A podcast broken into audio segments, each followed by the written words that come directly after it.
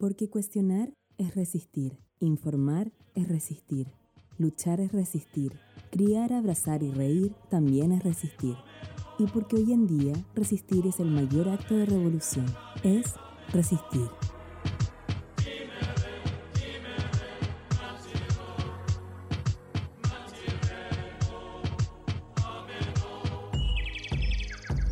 Hola, hola, bienvenidos, bienvenides, bienvenidas a nuestro podcast Es Resistir. Eh, hoy día estamos dando inicio a la tercera temporada con una invitada que habíamos querido invitar hace rato, la verdad. Desde la primera, diría yo. Desde la primera temporada que la queríamos invitar, porque tiene tantos temas para conversar. Uy, uy. Eh, ah, se me olvidó decir, estamos con la tía Sofía. Hola, niñes con la tía Mónica. ¡Hola! Y eh, tenemos de baja a la tía Elo, que se encuentra en Chile haciendo cosas, así que no puede participar hoy. Y la invitada del día de hoy es nada más y nada menos que mi amiga personal, Elisa Torres. Por favor, preséntate, cuéntanos sobre ti. Hola, hola, hola a todas y todos. Em, soy Eli, soy auditora también del podcast. Eh, no sé si, siguen usando la voz. Sí. sí. Ya. De hecho, te vamos a pedir una nueva. ya, sí. Tenemos un estudio disponible ahora muy pronto para volver a hacerla. Em, Eres la voz del inicio, cuéntale a todos. Ah, esa es mi contribución, mi granito de arena con el podcast. eh, qué bacán, me encanta que exista porque es, es necesario. Y y eso, pues soy realizadora audiovisual em, y trabajo como independiente hace como seis años. Estoy ahí remando en todo lo que es trabajar eh, independiente, trabajar en la cultura, trabajar en cine, en la música, en audiovisual, nuevos medios, comunicaciones, todo lo que se pueda por ahí em, eh, surfear la ola de, de la independencia. Es durísima la ola de la independencia. Es como nadar en el Océano Pacífico, es hardcore, muy hardcore. Yo lo estoy experimentando ahora y ahora entiendo el dolor del mundo cineasta. sí. Sí, es una constante mm, ilusión que se va formando. Cada mes es distinto, cada mes es una sorpresa. Oye, Eli, eh, te invitamos hoy porque tú participas de una agrupación que se llama Nosotras Audiovisuales. Cuéntanos un poco de qué se trata tu agrupación. Eh, bueno, Nosotras Audiovisuales es una organización que por ahora se mantiene no formal porque estamos en vías de ser una, asociación eh, que nos agrupe como trabajadoras del audiovisual y porque ya llevamos varios años trabajando, llevamos aproximadamente como del 2016, 17, diría que 17, porque el 16 nos conocimos. Nos conocimos tipo en, un, en una instancia donde una compañera se preguntó como, ¿y dónde está la directora? ¿Por qué no se sabe de ellas? ¿De dónde estamos? Y empezamos a rotarnos de casa en casa para juntarnos y conocernos. Y esto fue como en el 2016 por ahí. Una ponía en la casa, el departamento y nos juntábamos ahí, hablábamos, caleta y nos conocimos. Y de ahí empezó a formarse un grupito súper interesante donde nos empezamos a cuestionar muchas cosas de, sobre nuestra industria eh, del audiovisual, del cine, y al día de hoy somos como 3.000 mujeres eh, que, que, en el fondo buscamos abrir espacios de apoyo, eh, de impulsar, promover, visibilizar nuestro trabajo. y tenemos como un trabajo donde paralelamente, por ejemplo, estas 3.000 mujeres están físicamente, diría yo, en un grupo de Facebook cerrado, que es por la única razón por la cual yo tengo Facebook, porque es un grupo cerrado que funciona 24/7, donde estamos todas ahí adentro y la weá que se te ocurra, lo que, la duda que tengas o la petición que tengas, tú la haces en ese grupo y es muy bacán la recepción que hay eh, sorora de, querer ayudar a la otra. Desde cabras, quien tiene una van donde quepan 15 personas y un perro, toma, yo, yo tengo este dato, chiquillas, quien tiene dato de catering vegano, yo te lo tengo, o alguna, sabes, si hay una camarógrafa que grabe bajo el mar, y así es como una manera de estar todo el tiempo eh, ofreciéndonos también trabajo, recomendándonos workshops, eh, en el fondo todo lo que es el networking. Así que esa es como una parte de la organización. Oye, en ese sentido, esta agrupación incluye, porque tú eres comunicadora audiovisual, pero igual hay como fotógrafas, productora, editora, no sé, más metida en el ámbito de la música o no tanto por ahí, como cuéntanos así como los perfiles de la gente que participa. Es difícil, es difícil, como que al principio nosotras pusimos una, una especie de, de como... Em, principio pusimos como unas condiciones que era como tener un crédito o ser profesional, es decir, no ser estudiante y en el fondo trabajar en trabajar, trabajar como en el sentido de que en el fondo también esta agrupación sea para favorecernos también en el trabajo y en, todo lo que es em, la actividad en sí, pero después igual se fue diversificando, como igual hay, la Javi me preguntaba por fotógrafas, pero yo diría que las fotógrafas tienen sus propias agrupaciones porque tienen otras temáticas, otras eh, otras luchas, por así decirlo. Em, pero así se, igual es diverso, igual es diverso como que hay gente que hace publicidad, hay gente que hace cine, y también tenemos ramas en distintas ciudades, que eso es interesante también para, por la descentralización. En, Chile, imagino como en varios rubros, este trabajo está súper centralizado. Em, los rental, que son estas bodegas que, donde uno va a arrendar los equipos, eh, no están en todo el país, entonces es súper caro producir afuera de Santiago. Eh, algunas regiones tienen rental, entonces si tú quieres hacer una producción en, muy al norte, es caro, todo es caro, entonces a veces es más fácil traer eh, realizadores con equipos de Santiago que de la misma región, y esa es toda una pelea también, entonces de a poco se han ido formando estas ramas de nosotros audiovisual en regiones, como en Valparaíso, en Concepción, en Antofagasta, en Temuco, en Valdivia, Em, en Ñuble también. Eh, así que eso ha sido también bonito de la agrupación. Y, y bueno, eso, como que hemos estado haciendo hartas actividades que, que van en, como en pos de, de, como del crecimiento de la agrupación. Al principio nos agrupó mucho las denuncias, las denuncias de casos de acoso, de violación, que es súper fuerte porque como este es, un, es una industria tan pequeña, tan pequeña, hay muchas compañeras que sufrieron acosos y abusos eh, en contexto de rodaje, de filmación, y es muy difícil denunciar, porque, porque en verdad todavía no cambia mucho esta weá de que de una se te tilda como como, no sé, que sobre reaccionaste, que eres una histérica, que estáis loca, que en volar mentirosa, ¿cachai? Entonces se te cierran muy fácil las puertas después porque dicen, no, ella es problemática, mejor no la contratemos, ¿cachai? Entonces esa weá todavía no cambia tanto. Y menos mal, igual funciona súper bien eh, el Sintesi, que es el sindicato de, de, cine, de trabajadores del cine, y ahí, las compañeras pueden hacer denuncias que son anónimas, donde el Síntesis se acerca a la producción, eh, consulta por, por, las trabajadoras eh, y en el fondo hacen todo lo que es el movimiento y lo que no debiese hacer una compañera que ya está afectada por un tema, como entrar toda la parte del papeleo y poder eh, luchar por la justicia en el fondo, en eso colabora mucho el síntesis y todos estos temas de acoso y, abuso, y acoso nos agruparon pero también en un momento entendimos que no estaba en nosotros la solución, por eso fuimos aprendiendo cómo delegar. Hicimos también asociaciones con Abofem para saber cómo, cuál, cuáles son los pasos a seguir, porque también nosotras mismas nos veíamos como sobrepasadas con temáticas súper fuertes cuando en el fondo después luego entendimos que nuestro rol era acompañar y, y delegar, delegar hacia donde fuese necesaria esta ayuda. Y, y hoy en día, bueno, eh, hemos logrado algunas cosas entretenidas como poder eh, generar cupos en festivales, por ejemplo, especiales para nosotros audiovisuales. Los festivales tienen eh, como ventanas de industria y, o, como networking donde, donde se presentan los cortometrajes y dar un, un cupo especial para nosotros audiovisuales. también Hemos hecho alianza con otras organizaciones feministas que nos permitió también permanecer como en red, informadas también.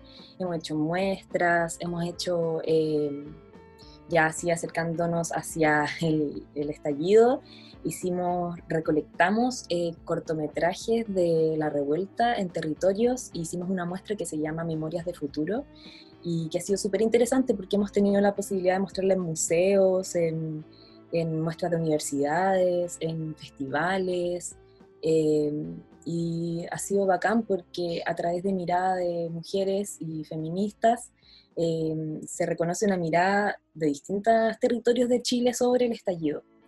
Eh, pronto va a estar disponible en una página web que estamos construyendo gracias a un pequeño fundito que nos ganamos del... Eso iba a preguntar. No sé cómo se dice, Get Institute. Ah, Goethe. Eh, ¿Cómo se dice? Ay, yo la que sabe alemán. Eh, Goethe. Goethe, Goethe. Goethe Institute. Em, Sí, eso iba a preguntar si es que tenían fondos o acceso a, a postular a fondos eh, a- en forma de agrupación. es... O sea, bueno, por eso también nos estamos formalizando, porque entendemos que desde una personalidad jurídica es mucho más fácil postular los fondos, porque por, por, la, por las dimensiones de los fondos. Pero igual, por ejemplo, nos ganamos ese chiquitito que lo postulamos porque ellos, ellos están interesados en la temática del 18 de octubre. eh, y ahora este año nos ganamos dos fondos más. Nos ganamos un fondo muy bacán que es para hacer un directorio online, donde vamos a, mm, como en una página web, vamos a tener así, por ejemplo, tú puedes buscar sonidista y se va a desplegar así todas las Uh, sonidistas. Páginas amarillas de, su- del audiovisual. Claro, donde poder ver los Qué buena. reels, ¿cachai? Donde poder ver en qué han trabajado, cómo contactarlas, como mm, concentrar un poco bajo nuestro lema que es, no es que no existan, es que no las conoces, porque muchas veces nos decían, no, es que no hay directoras de foto, y es como, sí hay, pero... de la- y, y siempre, ahora último, nos escriben como, hola, nos podrían recomendar directoras de fotografía. Eh, yo diría que el- en la dirección de fotografía y, o en el sonido es- son dos eh, áreas donde hay muy pocas Mm. mujeres. ¿Por qué crees tú que pasa eso? Eh, Porque, no sé, mujeres, yo, eh, las veces que he estado en producciones audiovisuales, siempre están como en make-up, planchando y. Escenografía, mola. Sí, para mí es un retrato súper patriarcal, Mm. o sea, y súper machista. Eh, la directora de fotografía es la que eh, es como el cargo, eh, no sé, pues más bello y estético y, y, o sea, es completamente posible de, de compartir entre hombres, o sea, como compartir entre hombres y mujeres, pero también hay un club de Toby como súper impenetrable en el área de foto, que es donde están las cámaras y las luces y la weá, y es como, bueno, una mujer se puede una guagua hasta los cinco años y eso mismo pesan las cámaras, eso mismo pesan las luces, y es como, no, tú no te podís la cámara, ¿cachai? Tú no te podís esa luz, y es como, hay una compa que es la Liz eh, Fernández, que tiene un Instagram que se llama eh, Diario de una Foquista, ella es foquista. em, ¿Qué es una Y foquista? también ¿Qué es foquista? De las focas. hace Ah, foco, Ah, del foco. ya, sí, ya. Tiene todo Bueno, sentido. hace- Claro, pero también eh, trabaja en el área de, de- de dirección de fotografía, asiste, eh, entonces va ella comparte historias sobre cómo la, en el fondo la, la mm, prejuician todo el tiempo por ser mujer y estar en esa área, ella trabaja en Brasil, eh, y, en el, y ella es mamá, entonces siempre hace esa comparación de como cómo te podís mil guerras con los hijos, así como de enfrentar al mundo y como con la cámara, ¿por qué no se va a poder, cachai? Eh, así que bacán poder tener esta oportunidad de, de seguir rompiendo esta barrera de que, de que no existen, sino que en verdad no las conoces. Por eso nuestras redes sociales también trabajamos mucho visibilizando el trabajo de las compas, porque eh, se va perdiendo y como entre tanta información, y, y es bueno mencionar también las caritas de, de quiénes son las mujeres que están ahí trabajando, pero, pero claro, en verdad también esto de que lo que decía la Sofi, en realidad sí, como que siempre se vio mucho a la mujer en el maquillaje o en la producción, Mm. ¿cachai? Sí. Eh, pero creo que las cosas están cambiando de a poquito, de a poquito, sobre todo porque ya, pero igual, bueno, sabéis que uno no deja de sorprenderse, estamos en 2021 y empiezan a aparecer weá y es como. Sí. Encuentro también que es súper importante visibilizarlo porque además la mujer cuando está como detrás de cámara transmite otra cosa, ¿cachai? Es como cuando tú veis a un hombre que está grabando algo y como la perspectiva del hombre que te está transmitiendo, es difícil sentirse identificada, encuentro, como mujer. Como te das cuenta al tiro de la historia que está contando es a través de un hombre o desde la voz de un hombre, desde la visión de un hombre. Entonces, encuentro que es muy importante esto que están haciendo para también visibilizar eh, a la mujer en todas estas áreas, ¿cachai? Independiente como de que ustedes sean audiovisuales, ustedes reflejan muchas otras cosas, ¿cachai? Como las, las muestran. Y, y ver a las mujeres en todas estas distintas, no sé, pues como imágenes o ¿Arias? lo que sea, áreas, claro, es muy, yo creo que es muy importante. El otro día lo escuché en un podcast a partir de directoras mujeres de películas que ahora como, porque creo que está el FemCine, no sé si ahora o pronto. Ahora, ahorita. Ahora, right now. Y, y, claro, pues cuando tenéis mujeres que te muestran historias es totalmente distinto a que el ojo de un hombre te muestre la historia de una mujer, por ejemplo. Como se mm. nota que no, que es más difícil empatizar. Que viene también desde el guion, como quien escribe en el fondo la historia, como que yo tengo ahí entre cejas, no sé, como una mujer fantástica, que la cinco hombres escribieron el guion de esa mujer fantástica, entonces como que yo creo que igual eh, esos paradigmas tienen que ir rompiéndose, porque también, por ejemplo, eh, pasa mucho aquí en, los fondos concursables del famoso Fondar, el Fondo Audiovisual. Eh, nosotras eh, teníamos, estábamos hace rato ya mirando qué, qué, pasaba, porque los jurados, de que, o sea, quienes eligen cuáles son las historias que se van a contar financiadas por el gobierno, eh, uno, se, uno veía y eran como la mayoría hombres, ¿cachai? Que eligen qué historias se van a contar. Entonces, claro. Entonces, eh, tuvimos unas reuniones el año pasado, nos sentamos varias veces ahí a conversar y hicimos un avance que fue súper importante para nuestra organización, que logramos eh, primero, por un lado, crear un manual de buenas prácticas en conjunto con la Secretaría Audiovisual del Ministerio de Cultura, donde en el fondo se explica como, como, como que no se debe acosar, básicamente algo que uno dice como, porque hay que explicarlo, pero tiene que quedar claro, en el fondo, eh, cada vez que tú postulas ahora a un, a un fondo, te va a aparecer el, el, manual de buenas prácticas que te lleva a esto como a crear un ambientes libres de acoso y abuso laboral y sexual. Eh, y además conseguimos que haya eh, paridad en, la, en todas las... no, en algunas de las áreas más difíciles como concursables, logramos la paridad de jueces y logramos también algo que es como que entre dos proyectos que se estén, como que tengan el mismo puntaje, se, se prioriza el de la mujer. Ah, bueno. Y otra cosa que también logramos eh, junto a Ronda, que también las chiquillas de música eh, también estuvieron vinculadas a esto, porque esto fue algo que se, luego de su creación se, se difundió en todas las secretarías del ministerio, eh, de música, de arte escénica, del libro, y se incluyó una pregunta en el formulario que dice, ¿cuántas mujeres trabajan en tu equipo? Esto es una pregunta que en el fondo genera una data, pero también genera una apertura de reflexión de si tú en el fondo estás incluyendo o no mujeres en tu equipo. Y igual, aún así, cuando creemos que es un avance, no estamos todavía conformes porque queremos que esto se aplique. O sea, queremos, ahora nuestro siguiente paso es que se firme. O sea, que la persona que se adjudique el fondo firme un compromiso de que bajo mi responsabilidad en mi equipo no va a haber se va a velar por, porque no hayan acoso y abuso dentro de la producción. Y eso todavía no es posible, nos dicen que no hay recursos, ¿cachai? Eh, pero bueno, vamos para allá. Seguir Tener que pensar que como mujeres tenemos que hacernos cargo de crear un manual de buenas costumbres como para que no te acosen, weón. Como que te escucho hablar y, pienso, weón, no puede ser que tengan que existir mujeres dentro de esto, porque antes no existían, que tengan que poner como las cartas sobre la mesa, onda, oye, me están acosando, esto no está bien. ¿Cachai? Onda. Como con pera y manzana, como básico. Esto está en el manual, no me acoses, no me toques. Y se tiene que poner porque probablemente pasa caleta, ¿cachai? Y no me sorprende nada, así. Mucho. Y es un abuso de poder brígido. Qué loco. Oye, ¿qué es Ronda? Sí, la... Ronda es eh, red de organizaciones de mujeres y disidencias de la música. Sí, estamos con todas las alianzas, estamos con las actrices de La RACH, que son las actrices de Chile, con Tramus, que son trabajadoras de la música, con API, Asociación de Productores Independientes, con, con Ouch, eh, las autoras chilenas. Bueno, a, todo esto, la semana pasada nos invitaron a la mesa de la, Cámara de Diputados, de la, o sea, la mesa de cultura de la Cámara de Diputados.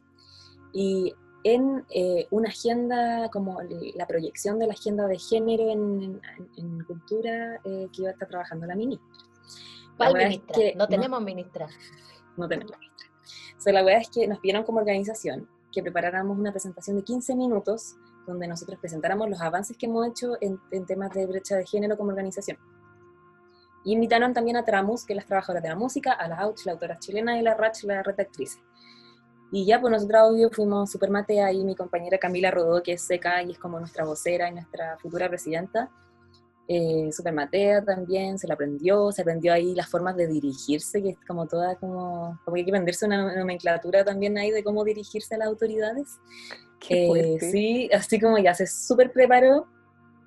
Y, y, la weá es que era una sesión especial para la weá de, de, de. hecho, nos invitaron el 8M y dijimos como eh, el 8M no trabajamos, estamos en huelga, como nos invitaron otro día. Y ahí la weá es que, eh, tú, hablamos 15 minutos por cada organización y la sesión, no sé, duraba, ponte tú, una hora y media y hablaron como 45 minutos en el inicio de la estatua, porque era justo la semana antes que sacaron la estatua. Y bueno, 45 minutos hablando de la estatua, la estatua, la estatua de la weá, entonces cada vez queda menos tiempo para que las organizaciones invitadas por el tema especial eh, se presentaran, pues bueno. Entonces eh, nos dieron, a nosotras audiovisuales nos dieron como la posibilidad de partir, nosotras partimos y mi amiga Cami ocupó los 15 minutos, pero ahí cada vez fue quedando menos tiempo para la otra y hasta que la Andrea Gutiérrez de Ratch dijo como me parecía insólito que nos inviten a hablar y encima hablen como 45 minutos de la estatua, eh, como que bueno, no tiene sentido.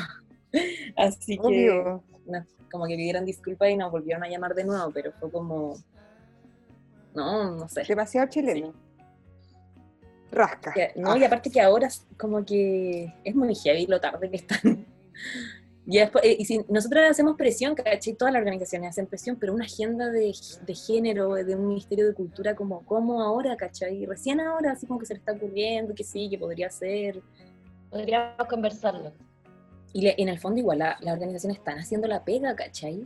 Porque ellas se sientan y es como.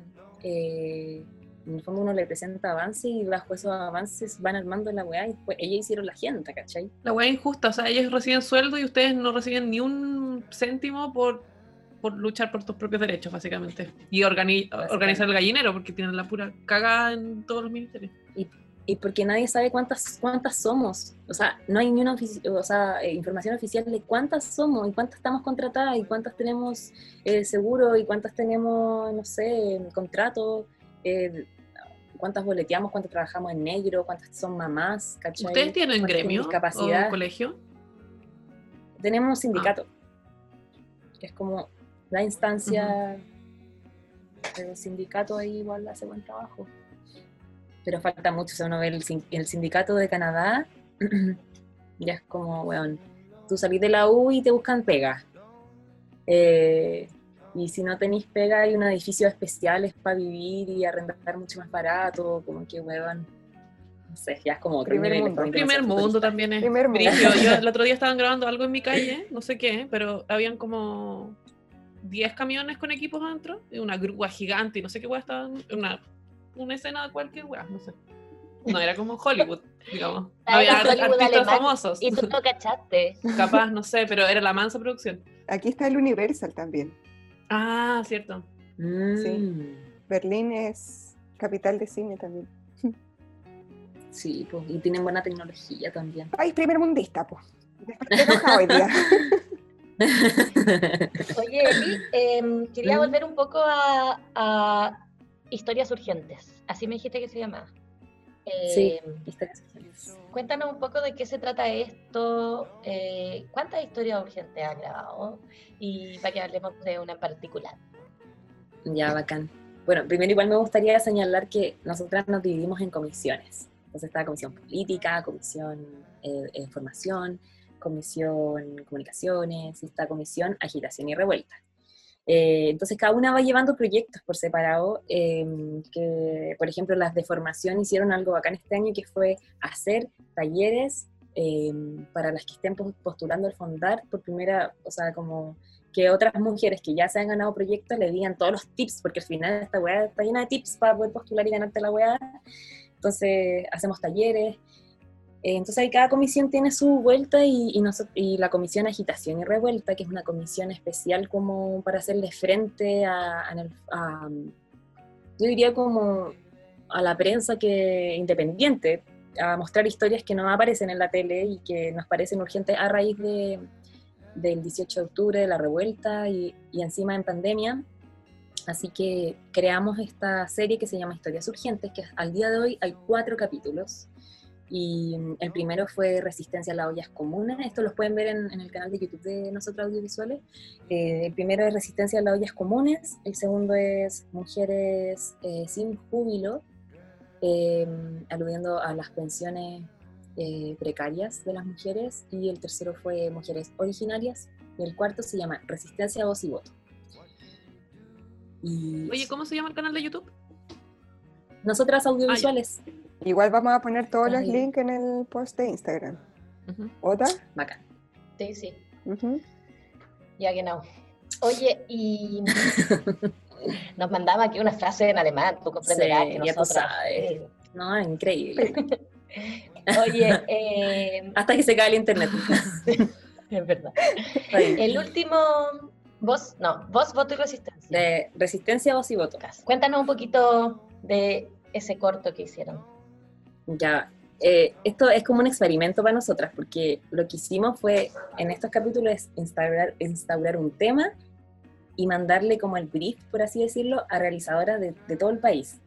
Entonces, la que le interesara el tema, graba en su territorio y nos manda el material. Entonces, al final la weá es como un de sorpresa porque nos llega WeTransfer con material y nosotros lo vamos descargando y se construye la historia porque en el fondo lo que queremos es como descentralizar la historia y, y, recibir eh, la mayor cantidad posible de diversidades de miradas. Así que este capítulo nace a raíz del plebiscito. Ese día, o los días anteriores, nosotras mandamos como a todas las realizadoras eh, como una pauta, pero igual no, era libre, pero para que nos mandaran el material después, como eh, para que hicieran algunas tomas en específico, y así fue como logramos 27 camarógrafas que estaban en Chile y en otros países como Brasil, España y Alemania. Sí, imagínate. Eh, sí. Sí. Y mm, bueno, son, son tres historias entrecruzadas de tres mujeres que cuentan como acerca de la primera vez que votaron. La primera es eh, una mujer que votó por primera vez para la elección del, de 1955, después una mujer que votó por primera vez para el plebiscito del, del sí y el no, y otra para este plebiscito para sacar la constitución de Pinochet. Son solo tres, yo pensé que eran más.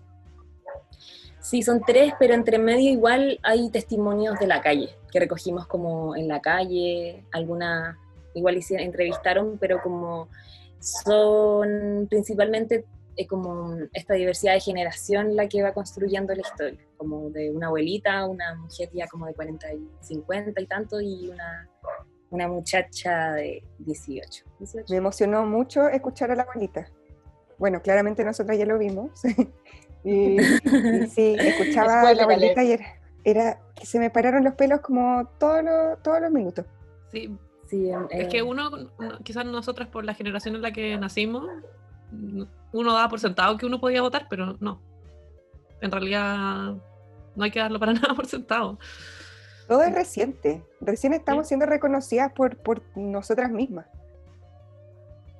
y por, por el Estado en general. Sí. Entonces, qué acuático haber voto, o sea, como vivir y como que se te prohíba el voto, como tu voto, como tu opinión no, no cuenta, como, bueno, muy fuerte, y no hace tanto la weá. Sí, yo no lo, no lo había como interiorizado hasta antes de haber visto el corto. O sea, claro, uno sabe que en dictadura la gente no votaba, pero como que cuando lo dijo eh, fue, fue bastante impresionante en realidad mm. sentirlo. Sí, fuerte y también fue fuerte cuando fuimos a grabar ese testimonio. Ella en particular no pudo votar por, por hacer cuarentena, ¿cachai? Entonces, eh, para ella era súper importante lo que se estaba viviendo políticamente, pero obviamente se tenía que cuidar, pues no pudo, no pudo votar. Y estaba así como confiando igual, pues confiando como en, en el poder que tenía como la, juventud en ese momento de llegar hasta ese lugar. Qué loco, igual que esta votación haya sido en pandemia. Vamos a mirarlo en el futuro, así este año, o sea, el año que pasó. Qué weá, todo lo que pasó en el país. Onda, igual nosotros lo vivimos de fuera, pues de hecho cuando vi el, el corto y vi Berlín fue como, ¡ay, nosotros, ¡ay, Berlín! pero, pero igual fue cuático cómo se movilizó tanta gente, weón. Como en el, en el mismo corto dicen, muchas mujeres que van a votar que no habían ido a votar antes, porque en verdad no se sentían identificadas y igual es difícil sentirse identificada con la política de hoy en día. Entonces, comprendo un poco ese, no sé, pues como ese disgusto por, o no disgusto, sino que como la poca motivación y las pocas ganas de ir a votar porque no, ni ahí, pues, bueno, o sea, si sale uno el otro, no hace mucha diferencia. Pero este voto era súper distinto, era súper distinto. Y igual en el corto se muestra mucho eso. Para las mujeres también yo creo que era muy distinto. Em, justo hoy día hablaba de eso en mi clase de alemán, porque eh, empezamos como el tema política. Y preguntaron en la clase em, como qué opinan de la política, les gusta o no, y están como into, están como pendientes de la política, y cacha que casi toda la clase dijo que no, solo los hombres decían que sí. Y mm, después el profe me preguntó y como dijo, bueno, claramente Mónica es como que, le gusta la política, soy la única latina igual en el, en el curso.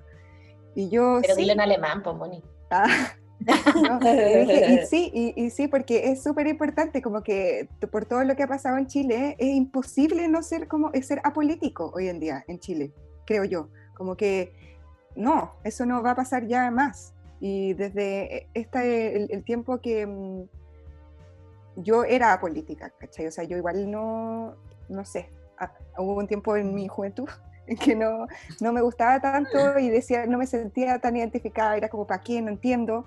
Y hoy en día siento que nadie, como que nadie puede quedarse al margen de esto, de lo que está pasando en Chile. Igual creo que es muy difícil ser apolítico. Quizá uno puede decir que es apolítico o apolítica, pero realmente serlo no, Sí, aparte que sí, o sea, yo, yo siento que a mí también me pasaba lo mismo, Moni, o como que sentía como, como de visualizar una estructura de partidos políticos y como gobierno, casi como que desde ahí era la política, pero, pero también fue bacán y, y, es algo que estoy muy agradecida del trabajo de nosotros audiovisuales, que entendí que también el avance en políticas públicas podía ser sectorial, podía ser entre nosotras, nosotras podemos empujar políticas públicas y eso es política al final. Como lograr eh, cambiar. Claro, entonces eh, me hace mucho más sentido a mí, antes que, que, decidir, por ejemplo, pertenecer a un partido o militar, eh, me hace mucho más sentido como trabajar en mi sector, con mis compañeras, en nuestras demandas y levantar movimiento hacia eso, porque nosotras mismas también conocemos y, y también trabajamos por, por lo que nosotras vivimos y es, es nuestro conocimiento más cercano.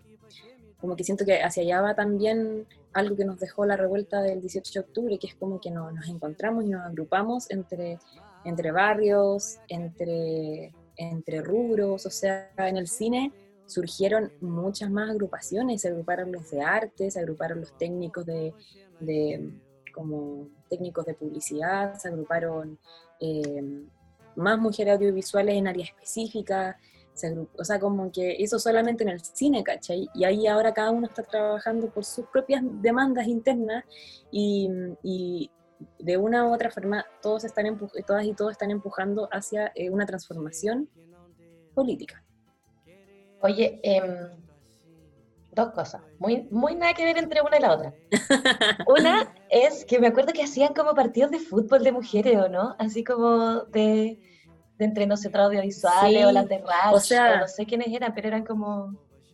En realidad eso fue una, una organización de, de algunas compas de fútbol. Ahí nosotros audiovisuales iba a grabar y registrar, pero era súper interesante como de, de, los días de revuelta en Plaza Dignidad, como que se empezaba como a generar sectores dentro del la, mismo perímetro de la plaza, como que en un, en un lugar estaban como mujeres skaters, mujeres boxeando, otra como las, las que estaban jugando fútbol, las que estaban con la batucal, eh, y bueno, la, la zona de, de, las barricadas, ¿cachai? Que tenía como cinco líneas, eh, y que fue, o sea, yo, yo siento que, yo me acuerdo que estuve yendo todos los días, todos los días a Plaza de Dignidad y, y fue súper intenso cómo viví esa experiencia, pero a la vez en un momento como que empecé a guardar la cámara, porque también había mucho que no se podía registrar por, por cuidar también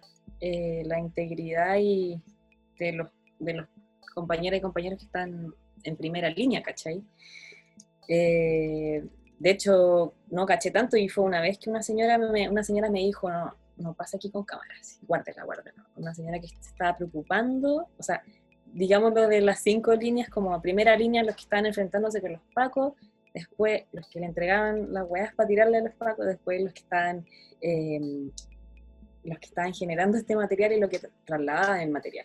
Y, y, y eso era, era como una cadena donde en la última estaban también protegiéndose todas con todos y ahí no, entran las cámaras, ¿cachai?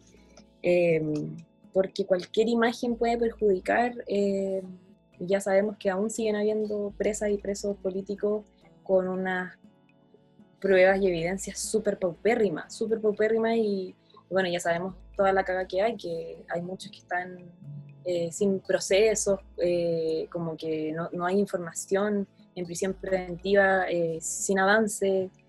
Y, y, en un momento yo dije, ya, yo solté la cámara y fue como, ya, hasta aquí nomás y, y ya a dedicarnos también a, mucha organización. Oye, no, no, que encuentro muy loco en ese sentido, como dos cosas. Uno, que igual, digo todo el rato dos cosas para organizar mi cabeza. Porque de hecho la otra pregunta la voy a dejar estos días, para el final. Eh, igual, cuando tú vas a todos esos lugares para hacer tu trabajo en el fondo, o grabar, sacar material, te estás arriesgando. Como, ¿Cómo ha sido un poco eso desde tu propia vivencia, en realidad, porque eso es lo, como, lo que tú nos puedes transmitir? Eh, el ir todos los días, el estar ahí al lado, como en qué momento también tú decidís, ya, hasta aquí no más llego, porque si paso esto, a pesar de que quizás voy a tener un material que nadie va a tener, estoy poniendo en riesgo mi vida, porque sabemos todos, todas, eh, cómo, cómo, fue, cómo ha sido, cómo sigue siendo, cómo los pacos, cómo los milicos, cómo todos abusan y violan derechos humanos y mutilan y disparan y pegan y todo, todo eso. Entonces, finalmente tú y las demás chiquillas que están participando de esto, en pos de obtener un material que pues, es maravilloso, o sea, yo he visto tu foto y tus videos y todo, es como, ¿qué onda la Eli? ¿Cómo logra esto? Eh, estáis poniendo tu vida en riesgo finalmente. ¿Cómo, cómo ha sido esa parte para ti? Eh, uf, no sé, o sea, yo creo que yo creo que me guié como por mucho instinto al principio y yo me acuerdo que el 18 de octubre estaba en la, oficina y empecé a sentir mucho helicóptero y empecé a ver Twitter y dije como ya como que había sido una semana súper de mucha revuelta por los estudiantes y las estudiantes en los toniquetes y como que estaba agitada la cosa pero jamás pensé lo que venía y me acuerdo como que fue un instinto así agarrar mi cámara y, y me fui caminando a Plaza Dignidad. Así me puse audífonos para escuchar la radio y, y estaba sola. Y de hecho tengo fotos como del 18 de octubre de la Plaza Dignidad, que es muy loco verla con pasto, es muy cuático, como que, porque aparte que la gente a esa hora se estaba devolviendo eh, a sus casas y como que, como esa sensación de ver a la gente como volviéndose a su casa y como, no, pues si me han estado cagando todo este tiempo, no, yo también voy a quedar aquí, voy a parar el tráfico y no sé, y como que la gente se fue sumando y me acuerdo de ver gente sentada así como ya voy a sentarme hasta que, como que cambie Chile. Eh, y era como muy cuático el ambiente y, y, bueno, no, no se demoró nada de estar lleno de lacrimógena. Me acuerdo que había mucha gente, obviamente sin mascarilla ni nada, como así súper conmocionada por las lacrimógenas. Y, ya yo seguí dando vueltas y estaba como solamente registrando.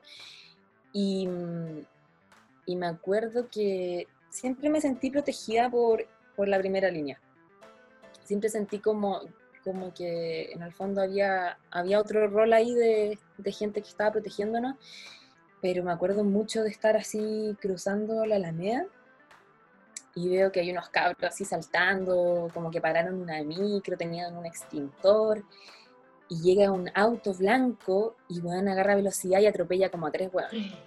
Así yo lo vi así como a cinco metros. Y menos mal, a los o sea, nadie como que tuvo una gran lesión porque como que los atropella y como que se van para el lado. Uno más fue como más brígido y, y como que no me voy a olvidar de la cara de los weones que estaban adentro del auto, porque estoy segura que eran Paco, que bueno, no sé, una sensación igual, pero fue como que fueron a hacer esa weá intencional, ¿cachai? Y ahí yo me acuerdo que ese día, 18 de octubre, sentí un temor muy profundo como por mi integridad física, como por estar en la calle, ¿cachai? Como estar ahí sola. Y fue como, y ahí decidirme, igual ya era tarde, pero como que dije, mierda, esta weá se viene fuerte, se viene como, como que ahí sentí que no era algo que yo había vivido.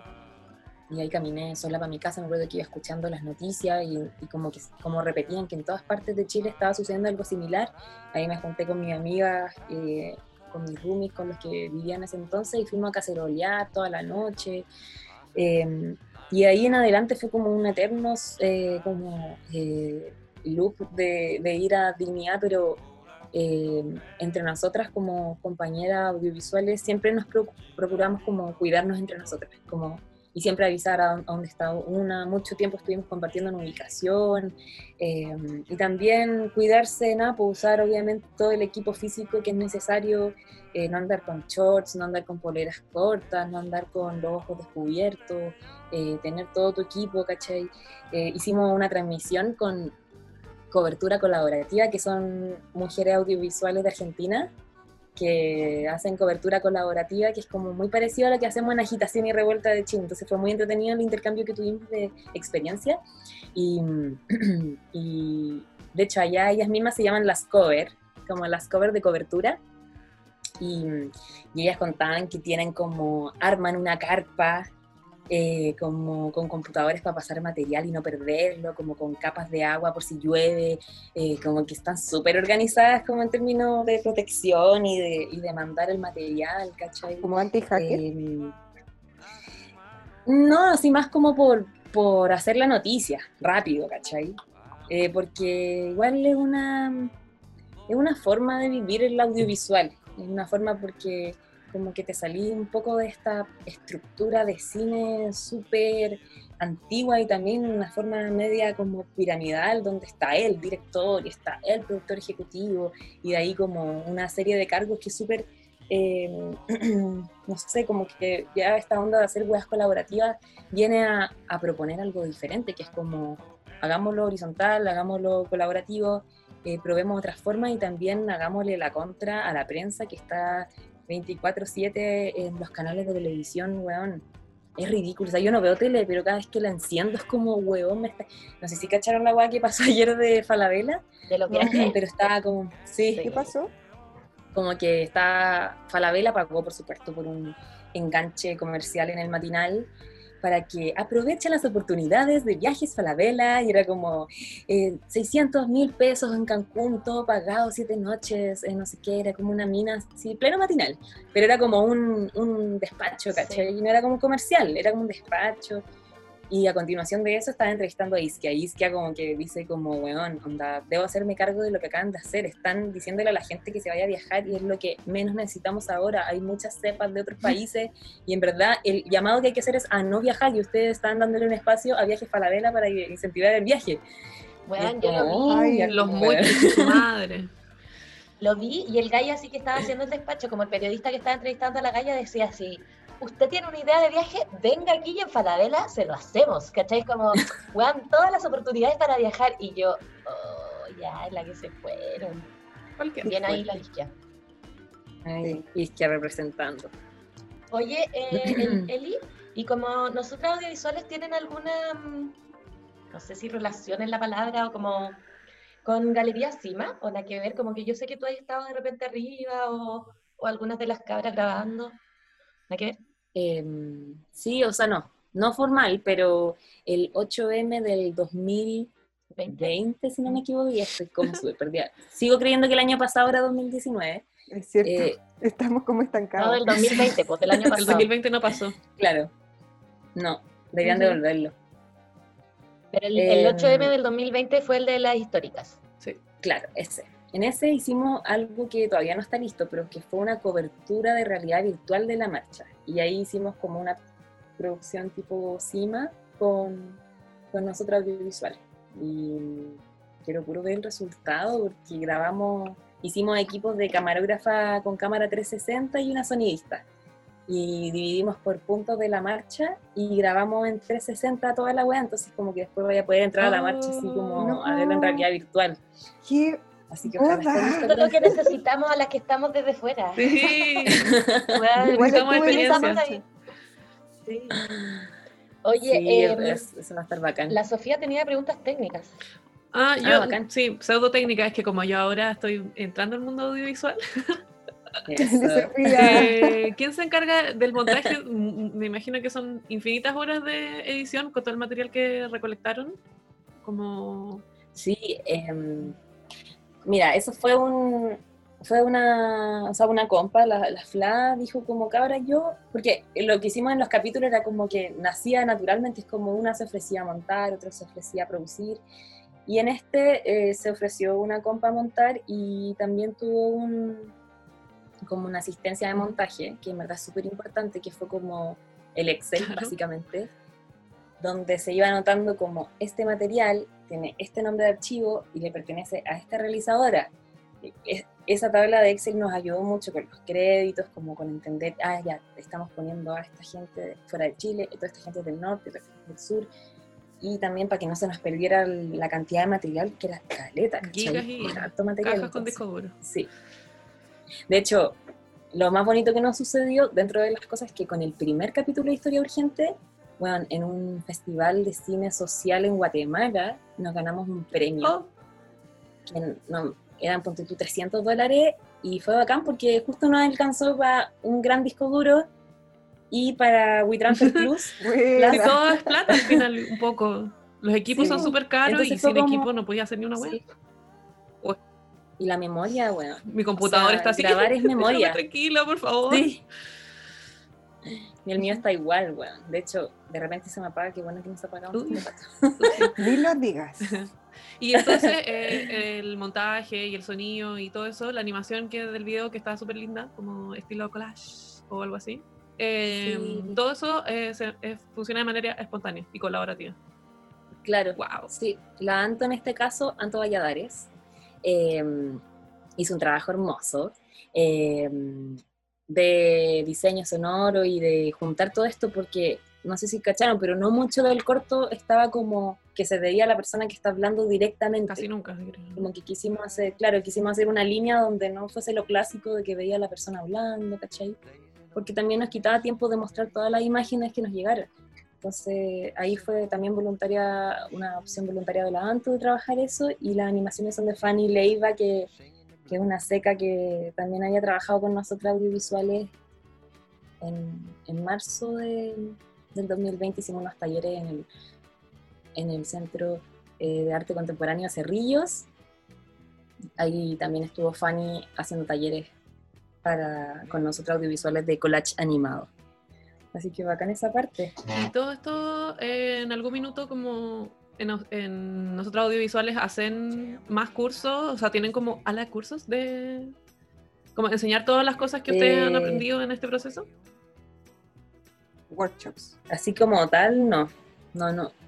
Em, solo hemos hecho cursos de, para postular a fondo, como también en la misma línea de generar más trabajo para las compañeras, entendiendo que esos fondos son, esos recursos son posibilidades de trabajo, y, pero así como talleres ya más artísticos, no. Estu- estábamos cerrando uno que, que por- por- porque no pudo, bueno, este número no tiene nada que ver. Pero hay una documentalista que se llama Gailin Preston, que hace unos talleres de como de prevenir acoso en el set, que es como un rol muy bacán de una mujer que entra a set y por ejemplo si hay una escena de desnudo como que hay todo un protocolo, como no puede haber nadie con teléfonos y la persona que se desnuda tiene que decidir quién está Ujú. en set, eh, tiene que consentir cuánto de su cuerpo muestra, puede ver eh, previews del plano para saber qué se está mostrando. Ya, ese curso lo estábamos gestionando, pero tuvo un inconveniente la, la, la comp, la comp, No. eh, muy admirada que no pudo. Pero lo- ojalá lo podamos hacer pronto. Pero igual queremos seguir haciendo talleres, pero como que en, en esa área como más artística como que no la hemos explorado. Sí, yo ahora que he estado viendo hartos tutoriales de YouTube para aprender, siempre son hombres, entonces por eso preguntaba. De hecho, justo hoy día me tocó. ¿Y qué? ¿Tú estás aprendiendo montaje? Sí, estoy aprendiendo Premiere y After Effects. Y son solo hombres los que hacen los videos de YouTube o los cursos que he comprado. Y mm, no sé. Me imagino que también deben haber mujeres que saben igual, hacerlo. Igual bacán, como que siento que, o pienso que con, con lo que mencionáis se puede hacer, hacer un llamado interno de que haciendo cursos. Eh, Sí, Yo sé que hay otros cursos, pero de, no, no de montaje, como que no he escuchado de montaje. o de las cosas técnicas también. Me, me refiero como desde el- la pre y la postproducción. Ahí viene cosas técnicas que uno no sabe Sí. porque son años de incomprensión e ignorancia. Sí, po. Y dejar que los hombres lo hagan. y también, claro, y también de que se aprende mucho eh, haciendo. Y, y esa experiencia no, no va a aparecer en los libros, ni, o sea, solo te la puede contar alguien, ¿cachai? Sí. Es un lindo proceso. Oye, eh, voy a decir mi última pregunta porque ya tenemos que ir cerrando. Que en realidad ya está respondida, pero la va a responder de nuevo. ¿Dónde podemos encontrar tus videos para invitar a la gente que los vea? O sea, no tus videos, sino que de nosotros audiovisuales, los cortos. Si tienen algo así como planeado para el futuro. Eh, claro, todas y todos invitados a ver este corto que, que la verdad es que estamos como actualizando todo el rato donde los estamos mostrando en línea, pero ahora actualmente está, eh, por ejemplo, en, el canal de YouTube de Centro La Planta, que también que hizo un conversatorio el domingo pasado con, con otro cortometraje. De hecho, les paso el dato porque son dos cortometrajes seguidos. El primero se llama Julieta y la Luna, una historia eh, súper sensible en torno a un caso cercano de, de violación y de acoso, acoso familiar. Eh, está súper interesante el cortometraje para que puedan verlo de Milena Castro. Y está también el cortometraje en, el- en este canal de YouTube de Centro La Planta, eh, el corto de nuestro audiovisual. Y de hecho hay un conversatorio también en línea que sobre esto eh, con ambas directoras, o sea, con la directora Milena Castro y una gestora de nosotros audiovisuales en torno al- a las piezas y obras. Y, y el resto, en verdad, invitaría a que vean nuestras redes sociales porque ahí vamos mostrando dónde va el Ujú. corto. Y eso es como arroba nosotras audiovisuales. Sí, arroba nosotras audiovisuales. Perfecto. Oye, Eli, muchas gracias. Y si alguien se quisiera unir al, al grupo en Facebook, puede hacer como, hola, quiero Sí. ser amiga de ustedes. Sí. Ah, ya, está abierto. Es abierto, o sea, es, es cerrado, pero es como que tienen que escribir y hay un Oye. ¿Y cómo funciona para quizás chilenas en el extranjero? Porque como habían imágenes de Berlín o de otros lugares del extranjero, quizás también hay gente interesada, no sé. Ah, pero de como de formar Sí, eso no parte del puede. grupo. Igual, Eh, por ejemplo, igual hay, o sea, yo sé que hay muchas en el grupo que son no son de Chile. O también chilenas muchas que están fuera de Chile. Sí, chilenas que están fuera de Chile. Porque las que participaron del corto eran chilenas fuera de Chile. Buenísima. Buscan el grupo de Facebook de nosotros audiovisuales y solicitan eh, unirse. Perfecto. Ingreso. Sí. Oye, Eli, muchísimas gracias. Te pasaste. A ustedes me pasó volando. Increíble trabajo. Y gracias, gracias por tu trabajo. Sí. Bueno, De todas. muchas gracias. De todas ustedes también, que han estado ahí. ¿Cuánto tiempo llevan? Más de un año ya. Llevamos como casi 50 capítulos, Sofía. Este es como el 49, si no me equivoco. Ah, algo así. y sí, llevamos no sé. más de un año. Caleta. A partir del estallido social empezamos como en noviembre. Creo que el primer capítulo salió en diciembre, sí. Mira, caleta de tiempo. A raíz de todo esto. Sí. Y van a Sí, seguir. vamos a seguir. Hasta que la Vamos constitución de Pinochet se arda en, en llamas. No, Ahí yo se va a creo que acabar va esta wea. después igual. Como que se va a acabar esa constitución y igual van a haber problemas, pero... Sí, Porque Chile es un país muy estúpido. Y, Oye, y último, decir también, dejen de acosar a las niñas por la mierda. Estoy enojada. No. Quería decir eso nomás. Dejen los niños tranquilos. Déjenlos. Alguien haga algo. Quería, sí, por favor. No, y el mismo sector que tiene problemas con, con el aborto, hasta que el niño entra en un tsunami y nadie se preocupa de él, o sea, no hay consecuencia. güey. Es todo un loop. Sí. Sí. Hoy está muy fuerte esa noticia. Lo peor es que es algo que ya sabíamos. Como que se sabe, es como... Da tanta rabia. Ya no, no nos metamos ahí. Está ahí, está ahí siempre. Sí, no, queríamos terminar arriba y, y, nos enojamos de, un segundo a otro, como siempre. Lo lamento, lo lamento. No, también se enojó, lo comparto. Pero aquí, esperanza y resistencia. Eso. Ya. Chao, chao, amiguites. Resistan, chiques. Adiós.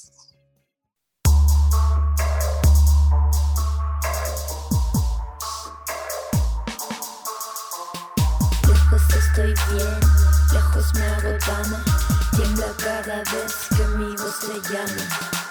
Sé que seguiré dando mi palabra, no te cae bien, no hay por qué cobrar sentimiento de esa manera. Oportunidades ya no te quedan, cuando me libere de esta cadena. Lo vas a saber porque estoy hasta la madre de perder.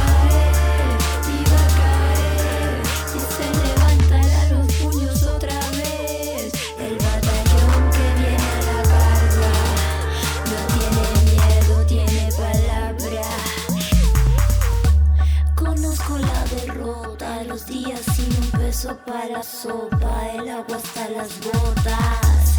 Se robaron todo el oro